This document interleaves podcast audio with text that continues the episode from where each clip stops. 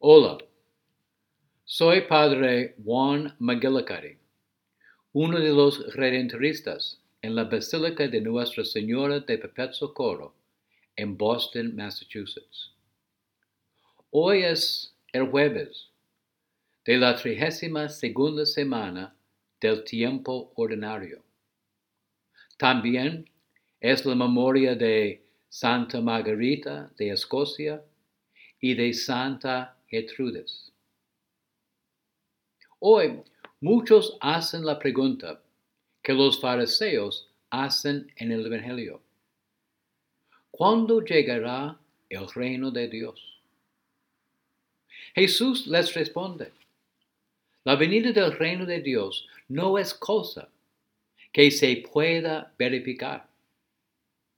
No va a decir, está aquí o está allá. Jesús está explicando que el reino de Dios no es como los eventos que ocurren en el mundo. Entonces Jesús añade, y sepan que el reino de Dios está en medio de ustedes. Jesús está llamando a los fariseos a ver lo que está pasando enfrente de ellos. Jesús, en palabra y acción, está inaugurando, estableciendo el reino de Dios en el mundo. Y los que creen en Él entran en este reino. El reino de Dios está en los corazones de los que han recibido la buena nueva del Evangelio. Jesús nos invita a vivir en su reino. Quiere que nosotros, sus discípulos, realmente reciban la buena nueva de su Evangelio y disfruten su alegría y su paz. Entonces, podemos hacer el reino de Dios visible en el mundo con nuestras vidas de fe, esperanza y amor.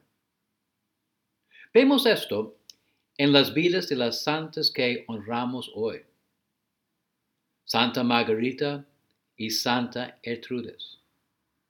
Margarita, la reina de Escocia en el siglo XI, era esposa del rey Malcolm y madre de ocho hijos. Ertrudes era una monja contemplativa en la orden benedictina en el siglo XIII en Alemania. Las dos vivieron en el reino de Dios por nutrir una amistad íntima y viva con Dios, con mucha oración y mucho, mucho servicio. Las dos, conocidas por su amor de Dios y de sus hermanos y hermanas revelaron el reino en el mundo.